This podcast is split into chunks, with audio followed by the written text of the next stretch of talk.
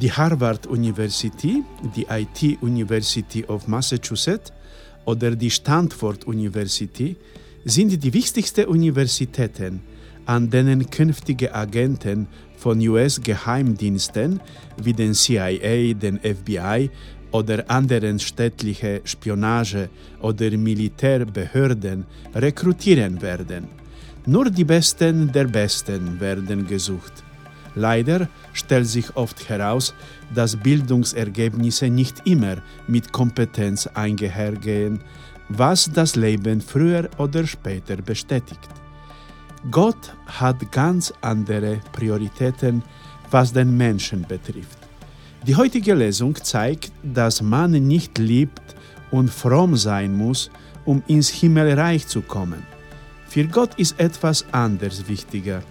Die Überlegenheit Gottes über die besten Agenturen der Welt und dieses etwas anderes werden im heutigen Podcast besprochen.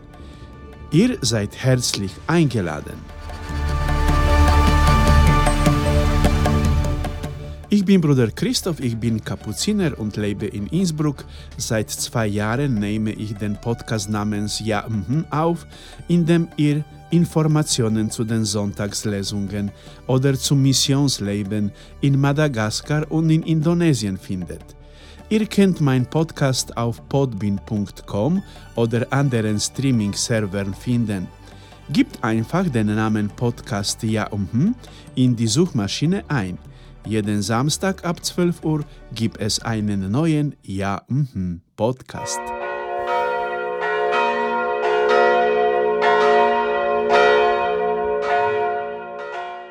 Ihr werdet euch gewundert haben, dass ich den amerikanischen Geheimdienst anführe und versuche, Gott in all das hineinzuziehen. Damit möchte ich euch zeigen, dass man in unserer Gesellschaft, um etwas Besonderes zu sein und einen außergewöhnlichen Job zu haben, eine hohe Intelligenz aufweisen und eine außergewöhnliche Universität absolvieren muss, wie die, die ich eingangs erwarnt habe.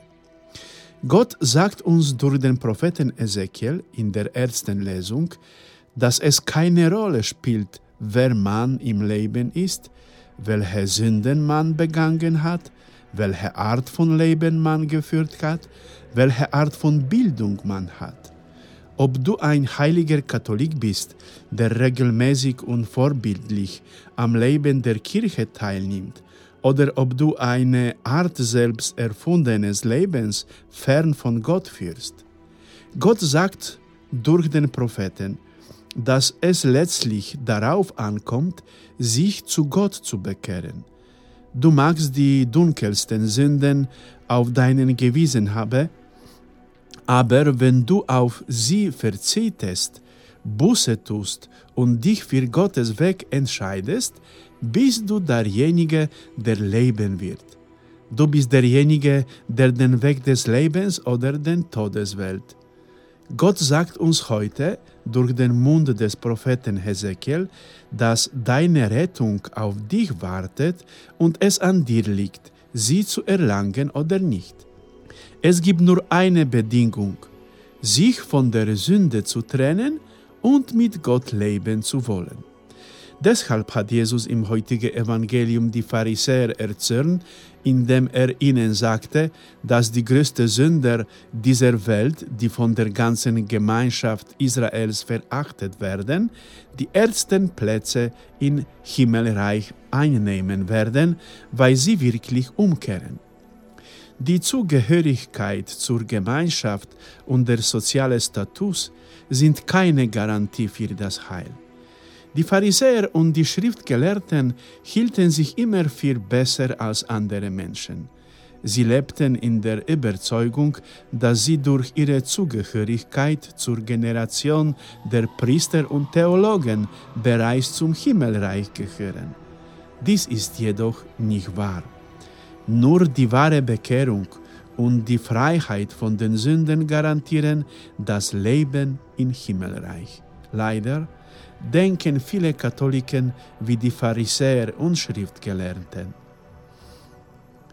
Ein weiteres Problem, auf das uns Jesus aufmerksam macht, ist das Problem der Überheblichkeit und der mangelnden Demut gegenüber Gott.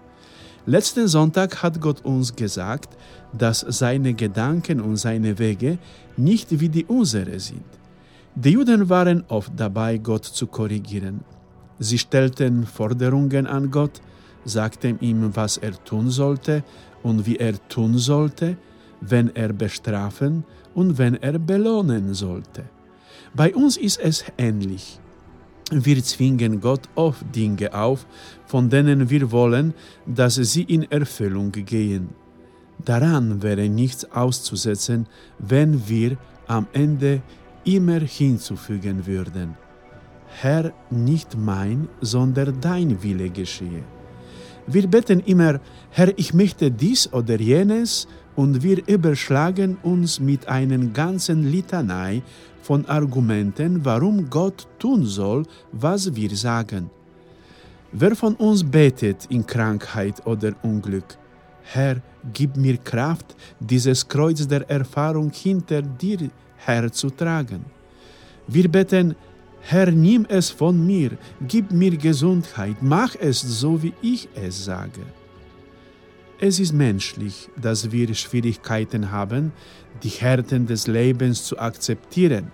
Jesus selbst hat in Ölgarten von seinem Martyrium mit den Worten gebetet, Vater, wenn du willst, nimm diesen Kelch von mir. Nur am Ende fügt Jesus hinzu, Vater, nicht mein, sondern dein Wille geschehe. Nun, dieser letzte Satz geht uns immer irgendwo verloren. Gott weiß es immer besser. Gott kann uns der schlimmsten Finsternis Licht machen. Er ist Gott und der Schöpfer der Universums. Wenn Gott also etwas tut, das unserer Logik widerspricht, bedeutet das nicht, dass er etwas Falsches tut. Die Gesetze der Gerechtigkeit im Himmelreich wurden uns bereits letzten Sonntag erklärt. Zum Glück funktioniert Gott anders als die menschliche Gerechtigkeit, sonst wären wir schon längst untergegangen. Lieber Bruder und Schwester, lass uns immer wieder Buße tun. Lass uns nicht darauf schauen, wer wir sind, sondern was wir sind. Nationalität, religiöse oder soziale Zugehörigkeit sind keine staatlichen Garantie für die, für die Rettung. Ganz im Gegenteil. Sie können ein zusätzliches Argument sein, um unseren mangelnden Wunsch, bei Gott zu sein, zu untermauern. Liebe Brüder, möge der Herr euch Frieden schenken. Amen.